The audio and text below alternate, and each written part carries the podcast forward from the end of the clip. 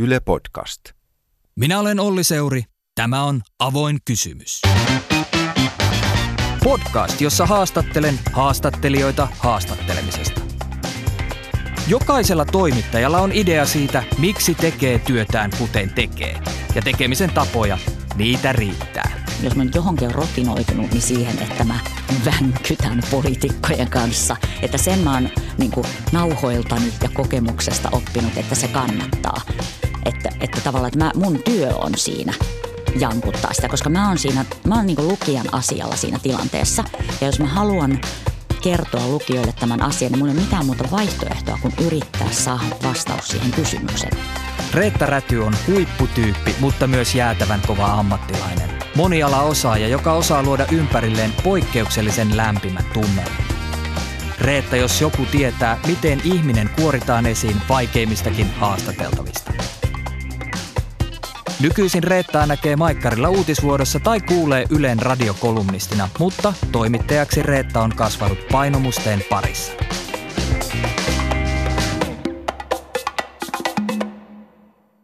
Reetta Räty, kiva kun olet täällä. Kiitoksia, mukava olla. Miten totta on, että olet syntynyt toimittajaksi? Miten totta? Onko se asteikolla yhdestä kymmeneen? Kyllä, kyllä. Tota, äh, olen, mä en sano, että mä oon syntynyt painokoneen vieressä, mutta koska mä, se, siinä voi olla pientä liiottelua, koska mä oon kuitenkin syntynyt Kuusamon terveyskeskuksessa. Mutta tota, niin, joo, mun isä oli toimittaja, niin kyllä mä oon lapsesta asti nyt viettänyt aikaa toimituksessa tosi paljon. Ja sitten ehkä yläasteikäisenä sitten äh, nuorten sivuja alettiin tekemään ja sillä tiellä mä kyllä oon. Eli syntynyt terveyskeskuksessa, mutta kasvanut painomusteen mä, keskellä. Mä sanon tosi usein, että mä oon kasvanut toimituksessa, mutta se ei liity oikeastaan pelkästään lapsuuteen, vaan mä ajattelen myös, että, että kun on viettänyt niin älyttömän määrän valveillaolotunteja toimituksessa, niin ikään kuin semmoiseksi toimittajaksi ja ihmiseksi, mikä mä oon, niin mä oon kyllä kasvanut toimituksessa. Ehkä jopa silleen niin kuin ajattelua ohjaa aika paljon se. Välillä mietin, että onko se niin kuin vaikka valtsikalaisuus vai toimittajana oleminen se, miten on kasvanut, mutta kyllä mä varmaan siellä toimituksessa on kasvanut. Jos ajatellaan sitä, että pääsit sitten itsekin tekemään journalismia, niin mitä silloin ajattelit, että siitä tulee – en mä osannut koskaan ajatella oikein muuta. Mä ajattelin, että maailma on semmoinen paikka, jossa lähdetään jonnekin ulos ja otetaan kameralaukku selkään tai olalle ja sitten kysellään ihmisiltä asioita. Että ikään kuin maailma toimii näin. Ja sitten ehkä vasta myöhemmin ajatellut, että, että niin se on siis toimittajien maailma toimii näin tai paikallislehen toimittajien maailma toimii näin. Ja mm, paikallislehti on kyllä hyvä paikka kasvaa toimittajaksi ja aika loogista on, että aika moni meistä on päätynyt sitten jos on päätynyt valtakunnan medioihin, niin kaupunkitoimitukseen, koska sehän on niin kuin paikallislehti siellä ison, ison niin kuin median sisällä. Millaista olemista tämä toimittajuus sulle on maailmassa? No se on kyllä tosi hyvä ja ovela niin kuin positio olla maailmassa, koska voi kysyä ihan keneltä tahansa, mitä tahansa ja tietyllä tavalla asettua vähän niin kuin ulkopuolelle – Musta tuntuu aika usein, että vaikka mä olisin semmoisessa tilanteessa, jossa mä en ole oikeasti toimittajana paikalla, vaan jotenkin vaikka jossain niin kuin kummilapsen rippijuhlissa tai, tai jossain muussa tilaisuudessa, niin tietyllä tavalla kuitenkin, paitsi että on vastuussa kaikista Hesarin tekemisistä maailman tappiin asti. niin kuin, antaa kyllä, vaan tulla. Kyllä, niin tota, ja valtamedian niin kuin, hu, surkeudesta, mutta sitten muutenkin voi olla, saa olla ikään kuin toimittajana. Jonkunlainen niin kuin havainnoitsija – ja kyllä mun kohdalla myös kyselijä. Mulla, mulla tulee mieleen se yksi Knauskoodin kirjoista, missä se kuvailee sitä vaivaannuttavaa oloaan siellä, siellä lastenkutsuilla. Niin se ei kuitenkaan ole toimittajahavainnointia. Eikö toimittajahavainnointi ole sitten jotenkin vähän edes ulospäin suuntautuneempaa? On, on joo. Ei, mua ei kyllä vaivaannuta. Mä en, mä en niin kuin, ehkä sen on, sen on jotenkin oppinut, että ei ole hankala tarttua puhelimeen, eikä ole hankala ottaa puheeksi, eikä ole hankala puhua ihmisille, koska se on niin kuin se asia, mitä on pitänyt aina vaan tehdä. Oletko kokenut, että joskus tämmöisessä sosiaalisessa tilanteessa päätynyt vähän niin kuin haastattelemaan ihmisiä? Oi et, koko ajan, en mä oikeastaan muuta teekään. Mä, aina, mä huomaan sanovani aika usein keskustelu jossain vaiheessa, ah sori taas mä kyselen, mutta että nyt mä oon toimittaja. Niin, mm, mutta sehän, se, on jännä, se on kyllä jännä rooli olla maailmassa ja mä en ole sitä nuorempana ajatellut niin paljon, mutta aikuisena on ajatellut aika paljonkin sitä, että kun nuorena likkana päätyi jonnekin niin kuin kalastusosuuskunnan tota, neuvonpitoon niin kuin toimittajan roolissa, niin että miten, miten niin kuin jänniin maailmoihin sitä on päässyt. Ja aika usein ajatellaan, että, jos, että se on jännittävää, jos toimittaja pääsee kriisialueelle ja eksoottisiin maihin, mikä totta kai on jännittävää, mutta, mutta kyllä hirveän, hirveän monenlaisiin maailmoihin pääsee paljon niin kuin – jotenkin arkisemmillakin keikoilla. Se on niin kuin ihan rutiinikeikoilla. Niin siis jonkun puutarhamökkiin tai, tai mäkin muistan Savon Sanomissa pääsin pienlentokoneen kyytiin, mikä oli aivan mahtavaa. Just niin, siis semmoisia niin kuin, kun ihmiset on sille ihan kauhean jännittäviä ja, ja niin kuin, niin kuin ehkä nyt tavalliset ihmiset niin sanotusti onneksi just ei ole yhtään tavallisia, vaan älyttömän jännittäviä niiden elämään, kun saa kurkistaa, niin sitten sitä niin kuin ajattelee sen keikan jälkeen niin kuin jotenkin – menossa kotiin ja että vitsi mitä kaikkea. Niin kuin kaikenlaisia tyyppejä. Että toikin tommonen ja hyvin ne vetää. Niin siis kaikki haastattelut, kaikki haastattelut, mitä me toimittajat tehdään, niin ei ole silleen, että, että jes pääsin presidenttiä haastattelemaan tai pääministeriä tai ministeriä tai kansanedustajaa tai jotain asiantuntijaa. Ei, ei, ei ollenkaan, kun nehän on oikeastaan niin kuin, ne on tavallaan pakko tehdä ja sitten, sitten niin kuin oikeita ihmisiäkin pääsee välillä tapaamaan. Eli mä teen pelkästään sitä, mitä on pakko tehdä. en, mä, en, mä sille, en mä sille ajattele oikein, niinhän, Öö, kyllä sä teet ihan tosi, tosi merkittäviä yhteiskunnan vallankäyttäjiä haastattelet, mutta mä itse asiassa teen sillä tavalla aika erilaista työtä usein, että, että suurin osa mun haastateltavista on, on tota, ei ole niin kuin kuitenkaan sitten yhteiskunnallisia vallankäyttäjiä. Tai ehkä siinä on, se on itse asiassa vähän vaihtelu. Yhtä aikaa mä tein tosi paljon poliitikkohaastatteluja. Tykkään niistä kyllä. Mutta puhutaan näistä äh, tavishaastatteluista, niin millainen erityislaji se on? Mm. Niin mä ajattelen, että kun tavis on vähän niin kuin höhlä termi, mutta kun yrit, sillä, yrit, silloin kun sillä yrittää kuvata sitä, että haastateltava, jolla ei ole yhteiskunnallista valtaa, eli häntä ei tarvitse mitenkään niin kuin tivata häneltä jotain. Niin siis siihen on, sitä, sitä on tutkittu tieteellisesti. Mä, mä jouduin määrittelemään sen mun väitöskirjassa ja mä kirjoitin oh näin, my. että Tavisto määrittää erityisesti sosiaalisten, kulttuuristen, hallinnollisten tai poliittisten natsojen puute. Tavis puhuu journalismissa ilman muuta määriteltyä asemaa. Ai vitsi, en ole koskaan noin sanonut. Mä vaan sanon, että ei vallankäyttäjä. Mutta niin sanottu tavishaasta, niin, niin silloinhan, kun mä en ole kun sä et ole niin tivaamassa mitään ja sä et ole laittamassa jotakin vastuuseen jostain. Ja myöskään se toinen ei ole niin kuin ikään kuin yrittämässä tehdä vaikutusta tai vakuuttamassa äänestäjiä, vaan, vaan enemmänkin niin kuin tarjoamassa sulle kahvia ja on hy, olemassa hyvän tahtoinen. Niin, niin silloin, silloin, kun on hyvän tahtoinen. Silloin kun on, niin. Sekään ei ole itsestään selvää. Ei, ei, tavishaastattelu on välttämättä aina helpoin haastattelun muoto. Ei ollenkaan, mutta mä ajattelen, että silloin se silloin paljon enemmän menee aikaa siihen semmoisen luottamuksen rakentamiseen, että, että, että miksi mä haluaisin kuulla näistä asioista, minkä takia mä oon täällä ja mitä me ollaan tekemässä tässä kuvaajan kanssa ja miksi meidän mielestä on kiinnostavaa, että sun elämässä on tämmöinen tai tämmöinen asia tai että miksi me haluttaisiin kuulla sun ajatuksia ja ja tota, miksi me haluttaisiin olla aika pitkään täällä ja jutella ja niin edelleen. Kun tämä pitää selittää, niin mitä se kertoo ylipäätään sulle haastattelemisesta? No sitä, että se on tosi epäluonnollinen tilanne. Että eihän haastattelu ole mikään niin kuin ihmisten normaali olemisen tapa. Niinpä mä ajattelen, Paitsi toimittajalle, joka, joka haastattelee myös arjessaan. Niin, mutta että mä ajattelen jotenkin niin, että tämä oppinut ajattelemaan niin, että – että sen haastattelun pitäisi olla mahdollisimman vähän haastattelumainen, koska muuten on niin, että minä esitän toimittajaa ja haastateltava esittää haastateltavaa ja vastaa jotakin semmoista, mitä se luulee, että sen pitäisi vastata. Ja jotenkin vähän niin kuin koittaa päteä ja no kuulostiko toi nyt hyvältä? Oliko toi nyt fiksusti? Oliko tuo ihan pöljä vastaus, niin kuin Kuusamot sanoi. Mä kuulostin ihan pöljältä. Sitten etkä kuulostanut, kun itse asiassa kuulostit just nyt ihan itseltäsi. Että sitähän mä toivoinkin, että sä kuulostasit itseltäsi. Jotenkin semmoisen ilmapiirin luominen, että ihminen kuulostaisi itseltään, eikä ajattelisi, että koska sitä nyt haastatellaan, niin sen täytyy jotenkin olla haastateltava ja sillä täytyy olla jotakin lausuntoja jostain aiheesta, kun niillähän mä en tee mitään toimittajana. Miten se ilmapiiri sitten oikeastaan luodaan. Lähetit mulle nimittäin sellaisen linkin valokuvaaja Meeri Koutaniemen kanssa tekemäsi kirjaseen kahdeksan vuoden aikaa kertomuksia ja kuvia Kuusamosta ja kuusamolaisista. Ää, en olisi muuten tähän varmaan törmännyt. Miten se ilmapiiri syntyi näissä haastatteluissa? Mä lähetin se varmaan sen takia, että se oli hyvä esimerkki siitä, että, että puhutaan niin kuin ihmisille ja koitetaan, koitetaan niin puhua niiden kanssa niiden elämästä ja arvoista ja ajatuksista. Ja heti kun noin sanoi, niin kuulostaa jo tosi haukotuttavalta, mutta kun mä tiesin, että näillä ihmisillä on ne storit ja tarinat olemassa. Mm, miten semmoinen ilmapiiri syntyy? No täytyy sanoa, että, että kyllähän se niin kuin, mun kokemus on, että se Landella usein syntyy aika helposti sillä tavalla, että – että kun ensinnäkin kun pääsee ihmisten koteihin, niin sehän on kauhean tärkeää, koska koti on kuitenkin intiimi paikka ja se näyttää ihmisestä jotakin. Niin silloin, jos on jo päästy sen kynnyksen yli, että ollaan siellä, siellä kotona ja keitellään sitä kahvia ja puhutaan siitä elämästä ja aletaan katselemaan valokuva-albumeita ja, ja aletaan katselemaan pianon päällä olevia lasten kuvia ja sukulaisten kuvia ja aletaan puhumaan marjapiirakkaresepteistä ja kalastamisesta ja niin edelleen, niin silloin se jo se tilanne muuttuu vähemmän haastatteluksi ja enemmän olemiseksi. Mutta tuommoisessahan sä tunkeudut sen ihmisen elämään, niin, niin. millaisia tuntemuksia se herättää itsessä?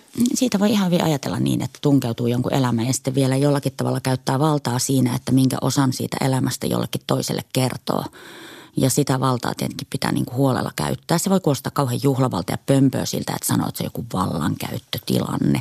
Mutta mä tarkoitan vaan sitä, että jos toinen ihminen avaa sulle kotinsa ja parhaassa tapauksessa sydämensä, niin oothan se aika paljon niin kuin velkaa siitä, että ne tunteet ja ne ajatukset tulee välitettynä niin, että se ihminenkin ne itsensä, niin kuin itsensä tunnistaa siitä.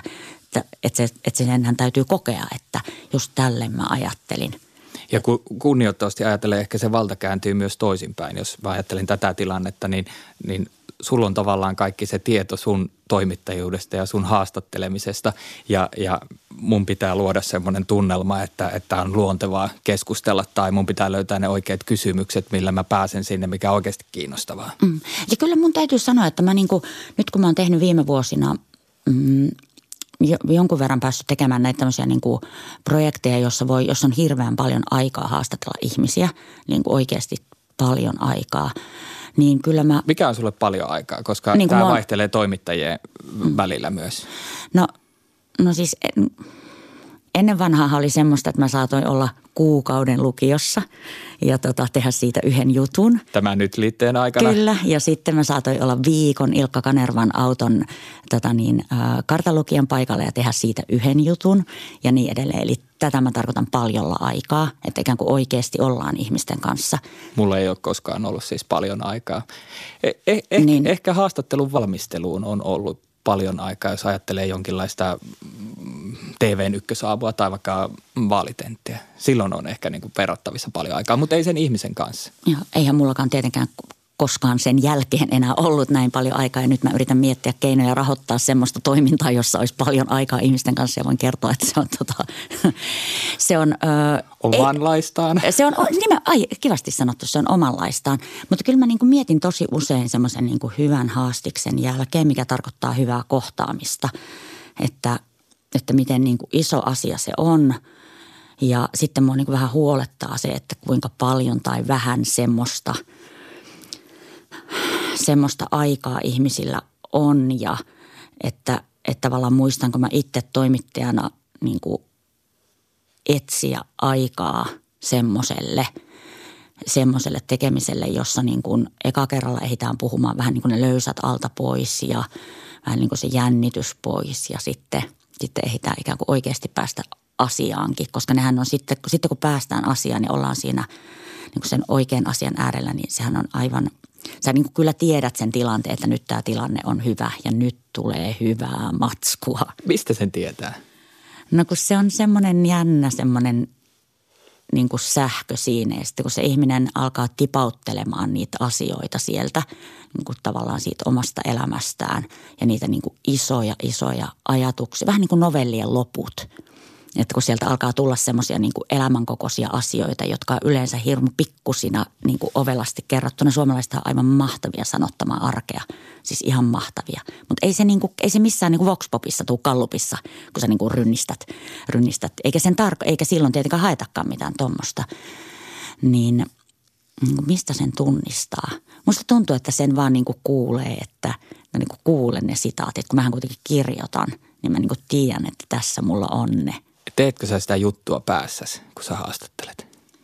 Kyllä mä, Kyllä varmastikin, mutta kyllähän se sitten hilloontuu kuitenkin siinä niin kuin matkan varrella. Mä oon tosi tuskanen kirjoittaja, että mulla kirjoittaminen on semmoista niin kuin, mä oon niin ärsyttävä ihminen silloin, kun mä kirjoitan. Niin varmaan mä sitten oikeasti se juttua teen vasta silloin, mutta kyllä siinä haastattelussa tuntee sen, että kun se on se hyvä hetki. Ja kyllä siinä on myös mahtava mahdollisuus mokata, kun, kun tota, purkaa omia haastattelunauhojaan ja sitten tajuaa sen, että tuossa oli se hetki, mutta mä menin sössimään sen – niin vitsi mä teen sitä kaikkien näiden vuosikymmenienkin jälkeen, että mä menen sörssimään jonkun hyvän kohan. Eli et anna tilaa tai et kysy oikeaa jatkokysymystä tai mitä se tarkoittaa? Mm, jos ollaan tosi hankalalla tai intiimillä aihe, niin kuin alueella, niin ei pitäisi niin kuin yrittää pelastaa sitä ihmistä siitä pois, jos on itse sinne halunnut mennä. Ja se on itse halunnut kertoa siitä. Mä voin sitten myöhemmin puhua siitä, että mitä siitä kerrotaan tai ei kerrota, mutta mun ei tarvii niin kuin mennä sinne väliin sorkkimaan, vaan antaa ihmisen – sanottaa sitä omaa kokemustaan. Ja silloinhan esimerkiksi ihminen saattaa pitkään olla hiljaa. Ja sitten pitää antaa tilaa sille. Ja sitten pitää pitää suuta kiinni. Mä luin ne jutut ja kielessä ja tarinoissa on sellaista, sellaista äh, todellista lämpöä. Tässä on ehkä mainittava kotiseuturakkaus. Sä kutsut itseäsi kuusamolaiseksi, vaikka asut kyllä Kalliossa. Mäkin tykkään kyllä sanoa olevani Helsingissä asuva ku- kuopiolainen, vaikka asutaan samoilla kulmilla. Missä määrin toi oli itse tutkiskelua tuo kirjanen, että miten paljon sä niissä haastatteluissa kävit myös jotenkin itseäsi läpi. Mulle tuli sellainenkin vitsi mieleen, että kun tää, tässä podcastissa mä haastattelen haastattelijoita haastattelemisesta, niin sä haastat, siinä kuusamolainen haastattelee kuusamolaisia kuusamolaisuudesta. Ehdottomasti, ja kun mä vielä tein sitä Meerin kanssa, joka on Kuusamosta, niin sehän oli kotiseutuprojekti. Että se on niin kuin ihan selvää siinä. Ja totta kai tämmöinen niin keski-ikäistyvä, niin kuin melankoliaan taipuva karjalaisten sukujuurten ihminen, niin alkaa, mulle käy ihan samalla tavalla kuin niin monelle muullekin, että ne juuret alkaa kiinnostaa. Siis se on niin kuin ihan näyttää olevan vääjäämätöntä, että näin on. Ja Kuusamo on mulle iso tarina ja sitä tarinaahan ei siis vielä ole kirjoitettu. Haluan ehdottomasti pala, palata sinne ja niiden ihmisten ääreen. Niin va- varmasti se on, on itse tutkiskelu ja ehkä se on myöskin semmoista, että, että kaupunkilainen elämä on välillä niin –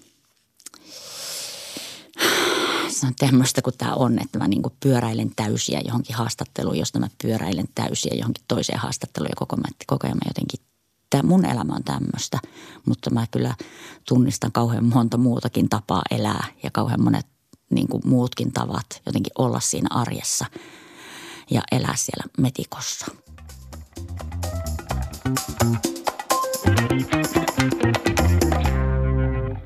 Peilataan sun uraa erityisesti tietysti täällä Helsingissä. Kymmenen vuotta Hesarin nyt liitteessä lehden kulta-aikoina, näin voineen sanoa, eri rooleissa, yli viisi vuotta Hesarin toimituspäällikkönä. Nykyisin teet ää, äh, erityisesti feature-juttuja journalismin puolella, kolumneja, uutisvuotoa, kaikkia juontokeikkoja, näitä tutkijaprojekteja, niin ihan laveesti ensin, miten koet, että olet kehittynyt haastattelemisessa tämän työkalun käyttäjän?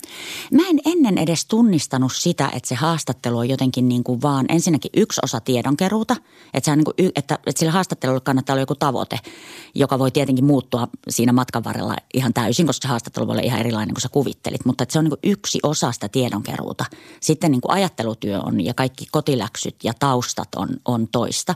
Ja mä sen takia niin kuin on oppinut tavallaan erottamaan henkilöjutun ja haastattelun toisistaan – että, että henkilöjuttu on niin kuin paljon isompi asia maailmassa kuin joku haastattelu. Siihen on tehty haastatteluja, jotta saadaan rakennettua henkilöjuttu tai henkilökuva. Niin tämän eron tekeminen on ollut tärkeää, että, että hiffaa sen, että se haastattelu on niin kuin yksi tapa hankkia tietoa, mutta että se ei ole niin kuin, se ei vielä kerro sen ihmisen ole, olemisen tavasta paljon. Sitten mä oon oppinut sen, että miten tärkeää on koittaa päästä nimenomaan haastattelutilanteesta pois. Eli mä käytän aika paljon aikaa ihmisen maanittelemiseen niin kuin kahvilahaastattelusta oikeaan elämään. Koska kahvilahaastiksessa voi niin kuin – saada joitakin tietoja ihmisestä ja joitakin lausuntoja ja sitaatteja, mutta sen oik- ei kukaan ole luonnollisessa ympäristössään silloin. Ja kaikki siis tietää sen jutun, missä se alkaa siitä, kuinka joku tulee tuulesta ja tuiskeesta kahvilaa ja tilaa cappuccinon ja sitten istuu pöytään ja katsoo jonnekin vähän eteerisesti kauas, rupeaa kertoa omasta elämästään. Yes, niin tämä ei ole, tämä on haastattelu, eikä siinä mitään. Se on yksi laji ja siinä säästetään aikaa ja se on yksi tapa tehdä asioita, mutta se ei tavallaan, kun se ei ole niin kuin – silleen feature, että se ei ole se, mitä, mitä tota niin, mm, mitä mä ikään kuin tavoittelen omassa, omassa työssä. Ja harvoin niin, hyvää journalismia, kai se voi sanoa ääneen. Kyllä. Öm, niin, niin sen, että, että että se havainnointi on jotenkin, että jos pääsen, niin no mitä sä teet? Mitä sä, aah, mä vaan ajan niin lapsia ees taas jossain ja mä käyn töissä jossain. No saanko mä tulla sinne autoon tai saanko mä tulla katsoa niitä sun lapsen luisteluharkkoja tai aah, sä oot menossa mökille, no voiko mä tulla käymään siellä? Ja mä ymmärrän, että on intiimejä kysymyksiä. Ihmisellä on oikeus sanoa, että et voi tulla, mutta mulla on oikeus kysyä. Ja tota, mm, niin sen, sen on oppinut ja sitten kyllähän toi niin nauhojen kuunteleminen niin pakottaa ihmisen tajuamaan, että kuin paska haastattelija sitä on. Eli tavallaan sen, että kun koko ajan joutuu niin kuin kuuntelemaan sitä, että miten se tilanne olisi voinut mennä ja miksei se mennyt niin, niin eihän siinä niin kuin voi olla oppimatta. Nauhojen kuunteleminen, itsestään. nauhoitatko aina haastattelussa? Ihan aina. Ihan Miksi? aina. No kun en, mä, mä en oikein näe mitään syytä, miksi mä en nauhoittaisi. Ensin kun mä ajattelen, että sitatteihin saa laittaa vaan oikeita sitaatteja. Mä näen siis... Ihan hyvä lähtökohta sekin. No mä näen, mä päivittäin alleviivaan, internetissäkin voi alleviivata sitaatteja, joista mä en usko sekuntiakaan, että kuka on sanonut noin. Ei siinä, etteikö se asia olisi sinänsä totta tai sen ihmisen ajatus, mutta kun ei kukaan puhu tuolla tavalla. Niin että mä en ymmärrä, miten voi saada sitaatin, jos ei sitä ole nauhalla. Ja, tota, ja mä en tarkoita sitä, etteikö sieltä voi siivota täytesanaa tai jotakin niin kuin hölmöyttä, mutta että se kuulostaa ihmisen puheelta, niin se on niin kuin lähtökohta. Ja tämä ei todellakaan ole lähtökohta siis maailmassa. Ähm, sitten varsinkin silloin, kun tein paljon poliitikkohaastatteluja, niin tietenkin se liittyy myös siihen, että sitten sulla on se backup, että kun joku alkaa riitelemään ja, ja tulee se, että juristi kieltää haastattelun julkaisemisen, niin sitten on ne nauhat olemassa ja voidaan niin kuin tarvittaessa sitten kuunnella, että mitä kukakin on sanonut ja ei ole ei ole sanonut. Mä, mä en keksi yhtään maailman syytä, miksi mä en nauhoittaisi haastatteluja. Otan esimerkin, missä sillä nauhalla ainakin ollut näkyvää merkitystä. Kirjoitit Image-jutun Jan Vapaavuoresta vuoden 2018 alussa, Mies kuin strategia. Jutussa on aika paljon tämmöistä niin jargonia ja one-linereita, väistelyä ja olet kirjoittanut monessa kohdassa sen kaiken niin kysymyksineen auki, niin miksi? Jan Vapaavuori on hyvä esimerkki haastateltavasta, jolta ensin pitää, on tosi vaikea saada accessia, koska on kiireisiä ihmisiä, mikä on tosi ymmärrettävää, mutta silloin pitää niin käyttää aikaa siihen, että jankutetaan sitä, että tarvitsisi vielä aikaa. Että ei niin kuin voi tehdä tunnissa ja kahdessa tunnissa ja vähän kahvilan pöydässä istua. Se ei, ole niin kuin, ei tule järkevää henkilökuvaa sillä hommalla. Se ei vaan niin kuin ole mahdollista, koska jos ei ole niin kuin accessia katsoa sitä ihmistä ja seurata sitä ja olla sen kanssa ja kysellä, niin ei mulla ole niin kuin, en mä halua tehdä samaa juttua kuin joka ei ole niin kuin jotenkin tehty. Ja sitten se on hyvä esimerkki haastateltavasta kaikella lämmöllä, et, joka niin kuin on niin hirveän rutinoitunut haastateltava, että se on tottunut pääsemään eroon haastatteluista puhumalla todella yleisellä tasolla todella yleisiä asioita, jos ei ole mitään tarttumapintaa, jotka on niin, niin kuin tietyllä tavalla kolisee tyhjyyttään. Ja hän on selvästikin päässyt tällä metodilla niin kuin ihan järjettömästä määrästä haastatteluja ulos – ja sitten kun mä olin tekemässä Featurea, niin mun olisi pakko ollut saada se puhumaan, mutta sehän ei puhunut. Niinpä me käytettiin aika paljon haastattelussa aikaa siihen, että mä sanoin, no sano joku esimerkki. No monenlaista. No mutta sano joku esimerkki. No on kaikenlaisia isoja ja pieniä asioita. No sano joku iso tai pieni asia. Niitä on nyt niin, en minä lähde tässä nyt niitä sanelemaan. Niin että me käytettiin, niin kuin, käytettiin paljon aikaa siihen, että, että tavallaan mä yritin saada konkretiaa onnistumatta siinä. Niinpä sitten päädyin ikään kuin, en mitenkään, mä ajattelen, että se on kuitenkin myös yksi osa tätä ihmistä ja sen tapaa olla, että se niin tavallaan ei ö, puhu yksityiskohtaisesti, konkreettisesti mm, pienten tarinoiden kautta, vaan että, että se on niin kuin hänen tapansa puhua – siinä kirjoitettuna se on vähän semmoista vänkäämistä tai mitä nyt tuossa annoit esimerkkiäkin, niin millaisia tunteita itse käyt läpi, kun kysyt ikäviä kysymyksiä tai joudut toistamaan samoja juttuja, että pääsisit vähän sinne kuoren alle? Oli mun tekisi mieli kysyä tätä sulta, mutta tota niin, koska mä oon mä oon nyt ilmeisesti tällä haastateltavan penkillä, niin se on epämiellyttävää, koska se on niin epämiellyttävä sosiaalinen tilanne, että joutuu olemaan niin ikävä. Että ei tavallaan voi, niin kuin mulle ei ole kauhean luontevaa olla niissä tilanteissa, mutta samaan aikaan, jos mä nyt johonkin on rotinoitunut, niin siihen, että mä vänkytän poliitikkojen kanssa. Että sen mä oon niin kuin nauhoiltani ja kokemuksesta oppinut, että se kannattaa. Että, että tavallaan, että mä, mun työ on siinä jankuttaa sitä, koska mä oon siinä, mä oon niin lukijan asialla siinä tilanteessa. Ja jos mä haluan kertoa lukijoille tämän asian, niin mulla ei ole mitään muuta vaihtoehtoa kuin yrittää saada vastaus siihen kysymykseen. Että se ei ole, että mun työtä on, mä saatan sanoakin joskus, että mun työ on yrittää saada vastaus tähän kysymykseen. Että mä en oo, että voi kuulostaa ikävältä, mutta mä oikeasti aion kysyä. Ja että miksi et sä vastaa? Miksi et sä sano mulle? Että, että mikä tässä, onko tämä niin arkaluontoinen tämä asia – ja nythän mä en puhu ollenkaan semmoista, että joku haluaa vaikka suojella yksityisyyttä. Se on ihan toinen juttu. Mulla ei ole mitään, kun kenenkään poliitikon ei tarvitse vastata yksityiselämänsä koskeviin kysymyksiin mulle. Se ei ole pointti. Mä puhun ihan, mä haluan puhua niiden kanssa niin kuin muista asioista. Mutta että jos mä yritän kysyä sun maailmankuvaan liittyvistä asioista tai jostain poliittisesta päätöksestä, niin toimittajana mun työ on kysyä niin, niin monta kertaa kuin mä ikinä haluan kysyä. Siis kyllä tämä on silleen tosi mielenkiintoista oman työn näkökulmasta. Kun mä teen suoria haastatteluita, niin se haastattelu on se kaikki, mitä siinä on ja ne kotityöt on tehty sitä ennen, valmistauduttu hyvin ja niin edelleen. Mutta kyllä mä koen suurta turhautumista etenkin semmoisten poliitikkojen kanssa, jotka on tullut paikan päälle vaan puhumaan jargonia. Eten, etenkin sellaiset, jotka puhuu sitä sellaista politiikkakieltä tai ohjelmatyökieltä, eikä asettaudu yhtään esimerkiksi keskusteluun, jossa on muitakin poliitikkoja läsnä, niin on, on, on todella turhauttavaa. Ja kyllä mä joskus muutamien kohdalla aina ajattelen, että et, et mä en kyllä kutsu sua ensi kerralla tänne. Että et mä en jaksa tuota, että jos on joka kerta tämä. Ja Jan Vapaavuorihan on siinä mielessä mielenkiintoinen, että hänellä on myös se puoli, että hän tulee ja hän täräyttää. Aivan, ehdottomasti. Siis sehän on, sehän on samaan aikaan mahtava haastateltava. Siis silloin se on samaan aikaan tosi hyvä ja kiinnostava haastateltava – mutta ehkä tässä tavallaan se semmoinen niin kuin konkretia, se semmoinen niin kuin pienet konkreettiset asiat. Mä dikkaan, mä katson sitä mielellään poliitikko haastateltavana sille A-tuoteperheen ohjelmissa, koska sitten se on vähän myös peloton ja, ja tavallaan niin kuin, ja sanoo mitä mieltä on. Kyllä, kyllä. Ja mikä oli sun mielestä tai kuka oli se Jan Vapaavuori, joka sun haastattelussa kuoriutui esiin? Mm, kaupungin isä – joka voi jaella aikaansa mm, sopiviksi katsomilleen henkilöille ja tietyllä tavalla myös niin kuin päästä eroon tilanteista sillä tavalla, että puhuu sitä, mitä on tottunut puhumaan. Ja niin kuin joku, joku niin kuin tämän tyyppinen henkilö.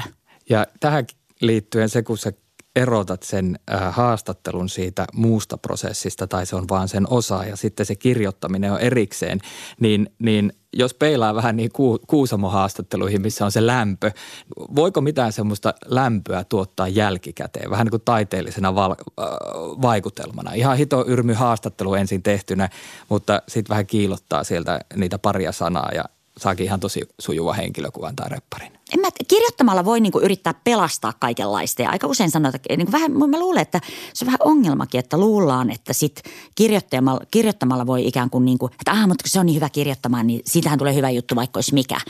Mä en ihan, musta tuntuu, että se vähän paljastuu, jos on kirjoittamalla pelastettu niin vähän huonoa tiedonhankintaa ja vähän niin kuin vähäistä aikaa haastateltavan kanssa ja sitten yritetään niin kuin kirjoittamalla pelastaa se, niin, niin kyllä se niin kuin lukijalle sitten näkyy, että näin on tapahtunut. Ja sitten puhun tässä ihan myös omista duuneistani, enkä, enkä niin kuin arvioi tässä muita, että ei se, ei se paras mahdollinen lopputulos kyllä niin, niin synny. Enkä mä oikein tiedä, miksi ei, että onko se niin epämyöllittävä tieto lukijalle, että, että ei ole ollut koko ajan kauhean lämmintä ja, ja lämmintä ja mukavaa. Eihän, eihän toimittaja ja haastateltava ole niin kuin kavereita ollenkaan. Ei, ei me olla niin kuin, ne on, no, haastateltavat voi olla ihan erittäin älyttömän mukavia ihmisiä ja ne voi olla tosi hyviä ystäviä kavereita, mutta jollekin muulle kuin mulle.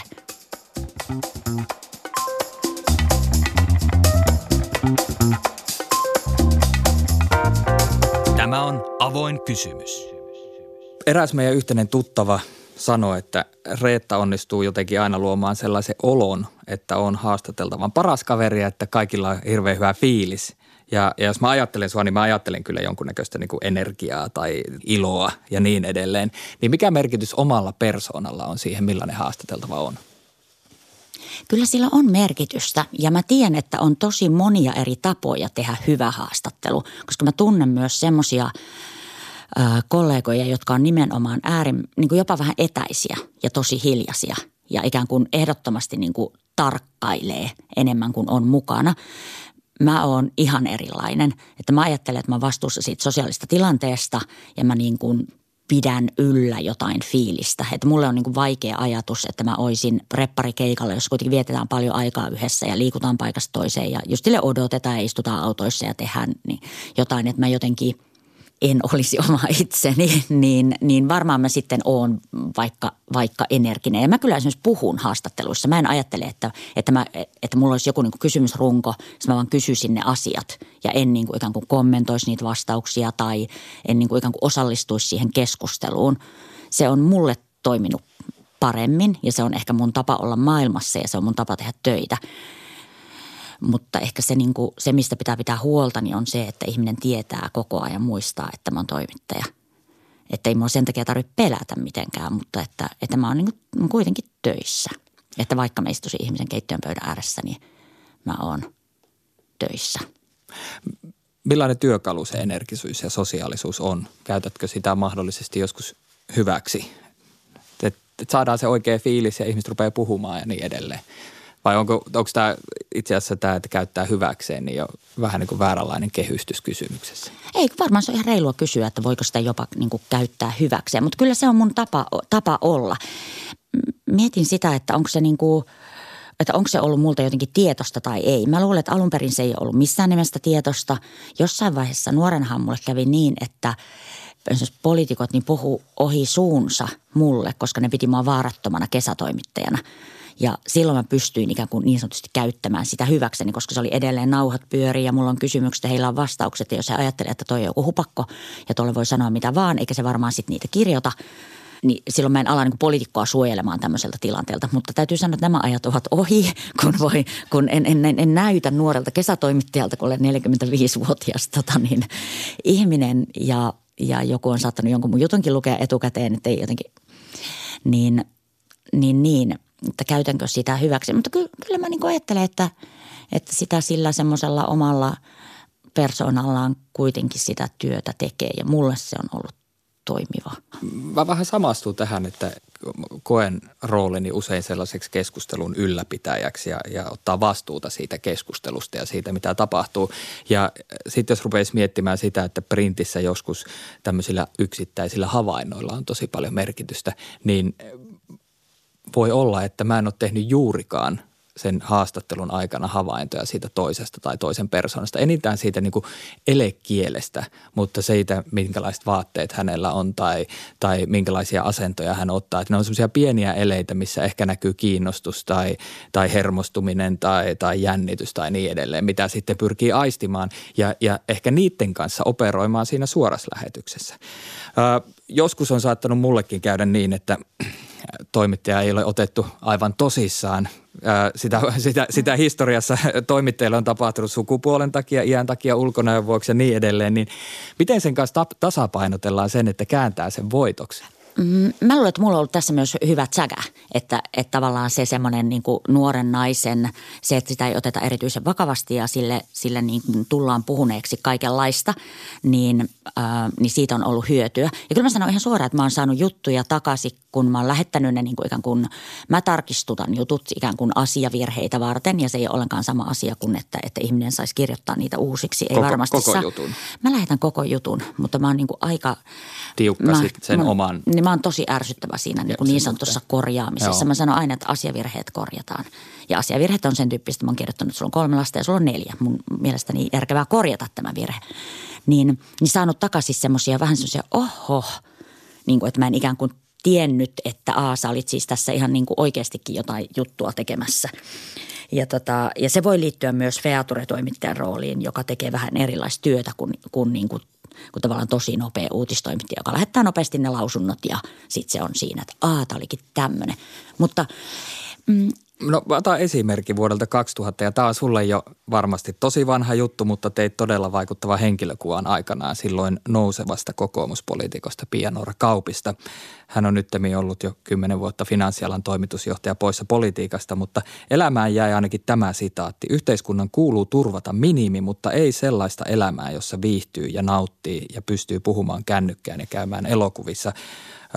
Vuosi siis 2000 ja mäkin muistan tämän jutun, niin miten se syntyi ja miksi siitä syntyi sellainen juttu, kun siitä syntyi? Voi se on pitkä, pitkä tarina. Tota, Jari Lindholm, silloinen nyt liitteen esimies, soitti mulle ja sanoi, että me ollaan vähän pulassa meidän piitujutun kanssa ja tota, meidän pitäisi tehdä se uusiksi. Ja sitten mä otin yhteyttä kauppiin ja Eli joku sovittiin. oli jo tehnyt haastattelun. Joo. Joo. Se oli, hyvin, se oli hyvin erikoinen prosessi. Ja mä otin yhteyttä kauppiin ja me sovittiin tapaaminen ja itse asiassa vielä niin, kuin niin että ei, ei, oltu, ei oltu kodissa eikä keittiön pöydän ääressä tai muuta semmoista. Mutta varmaan se oli sillä tavalla aika klassinen tilanne, että nauhuri pyörii ja, ja puhutaan arvoista.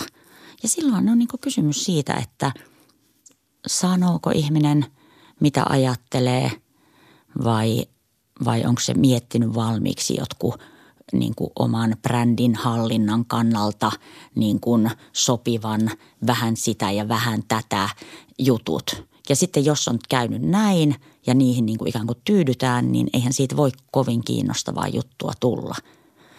Ja sitten niin kuin tavallaan se toinen ikään kuin hyvä vaihtoehto on se, että, että ikään kuin oikeasti sanotaan, mitä ajatellaan. Ja tämänkin jutun kauppi oli tietenkin lukenut etukäteen asiavirheiden – varmistamiseksi. Mutta se, miksi siitä syntyi niin iso kohu, niin mä luulen, että se liittyy enemmän kyllä siihen, että, että tai kohu, tämmöinen niin keskustelu, niin se liittyy siihen, että aina joskus on niin, että joku aika, jollekin ajalle joku, joku lause tai joku ajattelu on isoa ja sitten se niin kuin nousee sieltä. Tähän haastatteluun liittyen, miksi uskot, että te kohtasitte? Mitenköhän mä osaisin sanoa. Siitä on aika pitkä aika ja kuten sanottu, mä tein silloin paljon poliitikkohaastatteluja – ja mulla oli jotenkin semmoinen ajatus, että mä, mä ajattelen, että poliitikoilla on ideologisia eroja. Ja mä ajattelen, että niillä on erilainen, keskenään erilainen maailmankuva. Ja mä ottaa päähän se ajatus siitä, että olemassa joku ryhmä nimeltä poliitikot ja eliitti, jolloin jotenkin, jo, jossa ei ole mitään eroa, että ne ovat kaikki samaa mössöä ja niin edelleen. Ja että oli niin kuin kova halu ikään kuin osoittaa, että ihmisillä on erilaisia ajatuksia siitä, että miten oike, mikä on oikeudenmukaista vaikka. Että on niin erilaisia polkuja, ajatuspolkuja siitä, että mikä olisi oikein ja minkälaista olisi yhteinen. Ja tavallaan semmoinen niin kova into ikään kuin myös näyttää sitä. Että mä luulen, että, että siihen vaikka poliitikkohaastatteluihin niin mulla liittyy myös niin kuin, mm, niin kuin ensinnäkin tämmöinen niin kuin hysteerinen politiikan penkkiurheilu, että oikeasti itse vaan niin kuin seuraa niitä niin kuin ihan jotenkin tosi paljon. Ja sitten ehkä myös semmoinen niin valtsikatausta ja semmoinen niin kuin, nyt on niin kuin jotenkin semmoinen käsitteellinen ajatus myöskin siitä, että, että, että yhteiskunnassa voi niin kuin monia eri reittejä – tavoitella oikeudenmukaisuutta. Eli yritän sanoa sitä, että ei ole niin, että täällä on hyviä ihmisiä ja täällä on pahoja ihmisiä, vaan että ihmisillä voi olla samoja tavoitteita, mutta niillä on ihan erilainen ajatus siitä, miten siihen vaikka mikä olisi oikein. Niin semmoisen ajatuksen sisäistäminen on tietenkin niin kuin, tämmöistä ei voi kirjoittaa. Tämä ei ole niin kuin kiinnostava henkilöjutun aihe, että, että, että pyöritellään jotenkin tämän tyyppisiä asioita, mutta jos se on takaraivossa, niin se on niin kuin motiivina aika hyvä. Mutta oliko se haastattelutilanne mukava? Ei.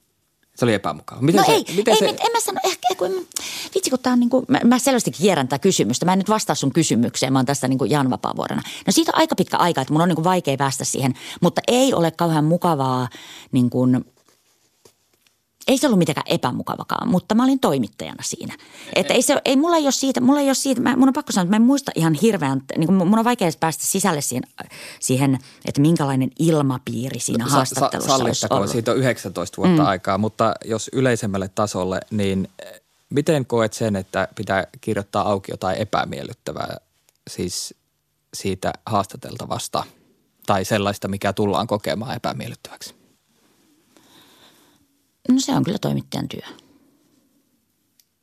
Siis että jos mulla on, jos mulle on sanottu viidellä eri tavalla jotain jostain maailmankuvasta, ei siis jotain yhtä, yhtä, yhtä, yhtä sitaattia, jonka saa irrotettua jostain ja siellä näyttää huonolta, vaan että on ilmeistä, että tämä, tämä, tämä, tämä ja tämä asia osoittavat, että ihminen ajattelee jostakin asiasta näin, niin ei mulla ole mitään maailman muuta mahdollisuutta toimittajana kuin kirjoittaa ne ulos – ja sitten kun on vielä poliitikosta kysymys, jolloin se on siis vallankäyttäjä, että sillä on niin kuin väliä, että mitä ihminen ajattelee siitä. Niin en mä kyllä, mun on niin tosi vaikea ajatella, että se olisi jotenkin, että olisi joku muu tie.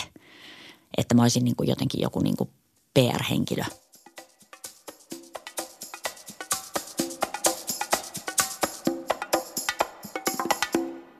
Reetta Räty, viime vuosina olet tehnyt paljon asiantuntijahaastatteluita, mutta myös lasten ja nuorten haastatteluita. Monialaisen jakautuko Suomi-projektin kautta ajauduit muun muassa ja kouluille ja nuorisotaloille ja tietysti myös tutkijoiden kammioihin, niin mitä kaikkea tämä osa uraa on opettanut haastattelemisesta tai ihmisten kohtaamisesta? Ihan, että mä oon aja, ajautunut tota, niin, osa. niin mä ajaudunkin kyllä. Se on ollut ihan, sitähän mä oon, siinä mä, se on varmaan projekti, jossa mä oon viime, viime aikoina haastatellut eniten ihmisiä. Eli käytännössä mä oon tehty se niin kuin, no muutama asia. Lasten ja nuorten haastatteleminen on niin kuin oma kyllä taiteenlajinsa. Tietenkin lasten kanssa ole ihan pelkästään niin kuin kaikki, kaikki niin kuin lupalappuset ja kaikki tämmöistä. Eli lapsi ei edes saa haastatella ilman vanhempien lupaa ja niin edelleen. Mutta että mm, tutkimuskäytössä me tietenkin kerätään kaikki nämä luvalaput, mutta sille ei ole, kun ne ei ole menossa ikään kuin sellaisinaan julki näiden lasten naamoilla, niin ei ole tämmöistä niin kuin suojelutarkoitusta, vaan meillä on ihan puhtaasti tiedonhankinta tarkoituksena ja se, että miten lapset kokee monikielisyyden ja toistensa kielet ja niin edelleen. Niin se on, se on musta tosi jännää, koska siinä niin kuin huomaa just sen, että joku kysymyspatteristo ei ole niin kuin oikeastaan se, millä edetään, vaan enemmänkin se, että niitä lasten pitäisi vähän niin kuin unohtaa, että me ollaan olemassa ja puhua keskenään. Niin silloin ne ei niin kuin ala ikään kuin vastaamaan meidän kysymyksiin. Joo, ei, kivaa. No minkälaista on, kun teillä täällä koulussa on monia kieliä? Kivaa. No mä en tee mitään. Tämä ei ole niin mulle kiinnostava asia, että on kivaa. Kun se ei edes välttämättä ole kivaa niiden lasten mielestä. Ne vaan sanoo, mitä ikään kuin kuuluu sanoa. Mennään tuohon syvemmälle, koska mäkin olen tehnyt aikanaan maakuntalehdessä lapsien haastatteluita ja en millään suurella menestyksellä. Siis sehän on tosi vaikea tilanne ja, ja siinä erityisesti korostuu jotenkin se, onko se sitten valtasuhde vai, vai määrittelysuhde ja kohtaaminen, niin kohtaanto-ongelma. Ja, ja kaikki tietää telkkarista ne yhden sanan niin todella vaivaannuttavat haastattelut. Kyllä, kyllä. Tosin oli Joo. joulualla oli ihan mahtava, missä kysyttiin, että mitä haluat joululahjaksi. Sitten se poika sanoi, leikki-imuri. ja se riitti. Kyllä. Se, se riitti. Ei siinä päästy sen lapsen maailmaan se enempää, mutta se oli aivan mahtava y- yhden sanan vastaus. mutta mut jos halutaan lapsesta hieman enemmän kuin kivaa tai joo tai leikki-imuri – Meillä on ollut semmoisia muutamia tapoja, ihan niin kuin metodeja.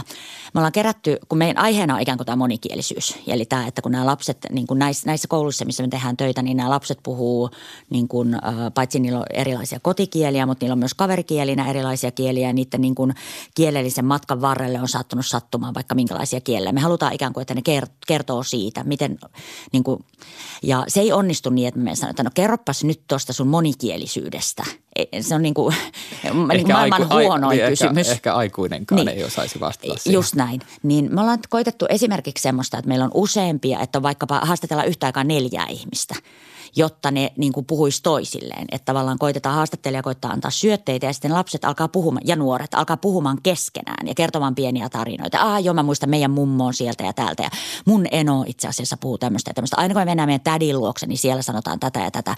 Ja tiedätkö mitä, silloin kun mä asuin Ruotsissa, niin siellähän sitä ja tätä ja tota. Ja silloin me käytännössä itse asiassa dokumentoidaan niiden keskinäistä keskustelua, eikä niin, että ne vastailisi meidän kysymyksiin. Ja sitten semmoinen niin itse asiassa, joka ei ole oikeasti haastattelu, mutta joka, jossa tietyllä tavalla tehdään samoja asioita, niin on semmoinen, minkä mä oppinut opettajilta, on tämmöinen tunnepiiri.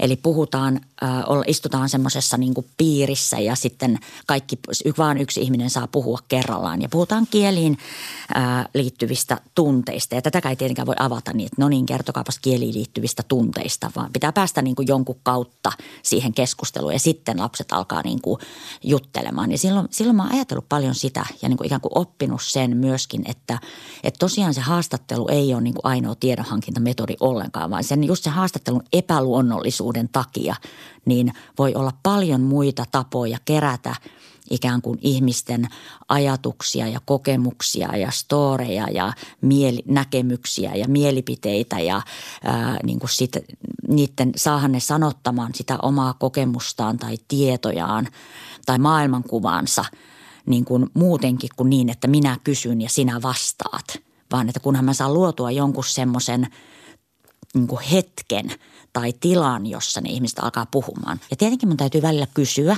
jotta mä saan ohjattua sitä, sitä niin kuin, että et toi kuulostaa kiinnostavalta, toi kuulostaa kiinnostavalta, nyt tonne päin ja tonne päin.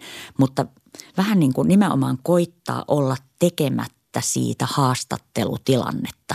Koska heti jos mä alan haastattelemaan, niin Tiedätkö, tosi moni nuori on sellainen, että ne alkaa sanoa sitä. No niin, siis minähän pidän tuota niin, mm, minulle hyvin tärkeitä asioita ovat koirat – sitten avaruus on todella kiinnostavaa ja sitten myös telinevoimistelu. Sitten se, he, he, he, tavallaan tietää, miten haastattelussa pitäisi esiintyä. Esiintyä, niin. Eli he alkaa niin kuin, ja sitten ollaan taas siinä tilanteessa, jossa mä esitän haastateltavaa, ei kun haastattelija ne esittää haastateltavaa ja sitten tilanne on epäluonnollinen ja mä en saa mitään oikeita tietoja niiden nuorten elämästä ja se on niin ihan tyhmä se koko tilanne. Tähän liittyen, kun olet silloin aikanaan nyt liitteessä tehnyt näiden nuorten kanssa juttuja, niin tekisitkö niitä toisella tavalla nyt, kun olet oppinut nuorten kanssa työskentelystä enemmän? En mä tiedä. Mä luulen, että mä olin silloin niin kuin jotenkin hyvä siinä, että no ensinnäkin journalismihan oli erilaista. Ei tarvinnut niin kuin miettiä jotenkin, niin kuin, että mikä otsikko tästä tulisi. Tai että ei, ei ollut semmoista niin maanista huolta siitä, että lukeeko tätä kukaan. Lukeeko tätä kukaan. Mikä tässä olisi semmoinen niin, niin näkö... Nyt liitettä luki joka tapauksessa valtava määrä ihmisiä. niin, niin, ja sitten ihan oikeasti se, oli, se on... Se on niin kuin, Rituaalijournalismi aika. Se on ihan hirveän hyvä tapa olla, että, että tavallaan, että, enemmän, niin kuin, että miten mä saisin tästä hyvän jutun. Eikä jotenkin, että apua, tässä ei ole mitään hyvinvointivinkkejä kellekään. Ja tässä ei, niin kuin, tästä ei saa jotain seitsemää pointtia, vaan tässä vaan ihan kerta kaikkiaan dokumentoidaan kommentoidaan näiden ihmisten niin kuin elämää. Niin mä en tiedä, olisinko mä jotenkin näillä tiedoilla jotenkin siinä parempi. Voi olla, että mä olin silloin, sitten tietenkin kun mä olin itsekin paljon nuorempi, niin mä jotenkin ajattelin silloin aika paljon siitä, mitä mä oon ajatellut viime aikoina, että, että niin kuin nuorten maailmaa – se on tietenkin ihan kauhean tätivaara, että niin kuin tavallaan, no niin, nytpäs täältä lähdetään vähän, että mitenkäs nuoriso voi ja mitenkäs nuoriso nykyään ajattelee. Niin sehän voi, se voi olla lähtökohtaisesti tosi huono. Niin se on niin kuin se MS-romantikin jokke. Joka... Jokke, just näin. Just näin jo, jokke tänä päivänä, mistä ihmiset tänä päivänä tykkää? Mistä nuoret tänä päivänä joo, tykkää? Joo, tämmöinen jokke, jokketädin vaara. Mutta sitten samaan aikaan niin, niin se on niin kuin tosi alidokumentoitua ikään kuin valtamediassa se kohta, kohta elämästä.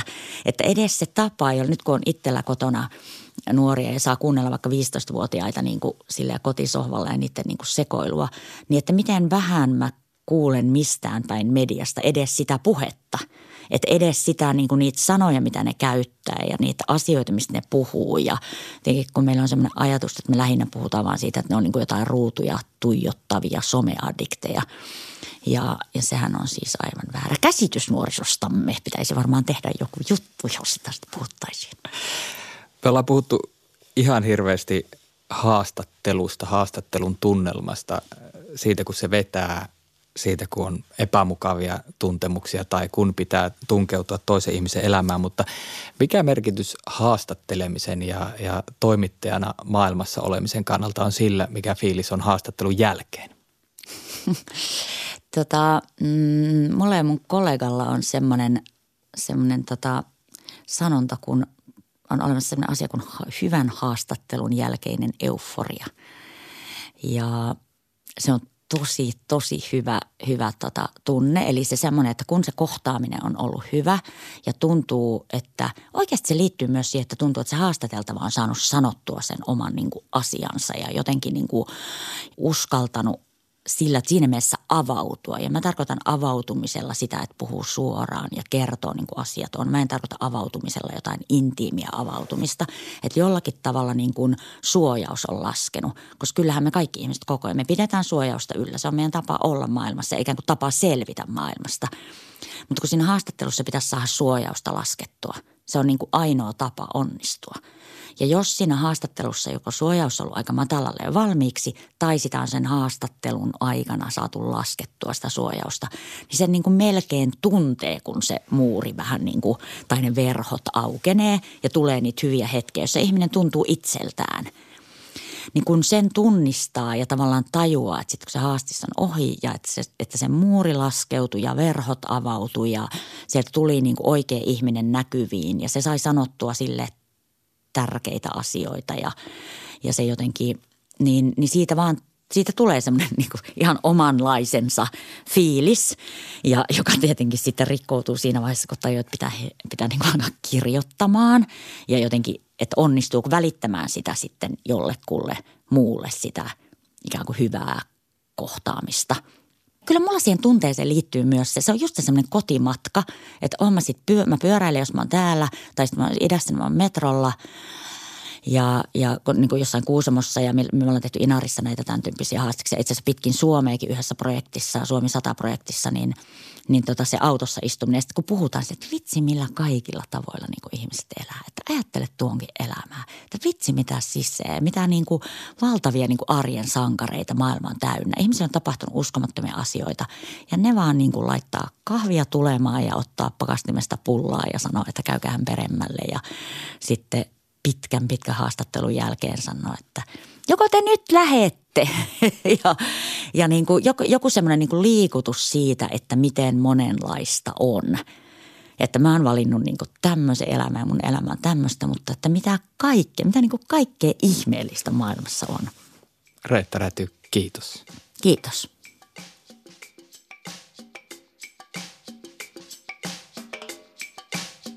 Hei, olet kuunnellut Avoin kysymys podcastia.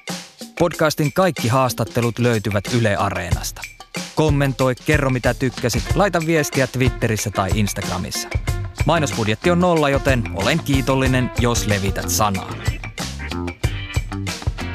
Sarjan tuotannosta ja toimittamisesta vastaan minä, eli Olli Seuri. Kiitokset sparrausavusta Helmiina Suhonen ja Ville Seuri. Kiitos myös Ylelle ja esimiehilleni podcastin mahdollistamisesta. Äänimaailmasta vastaa Artlab Productions. Tuotanto Kimmo Koskinen, äänisuunnittelu Erik Purra.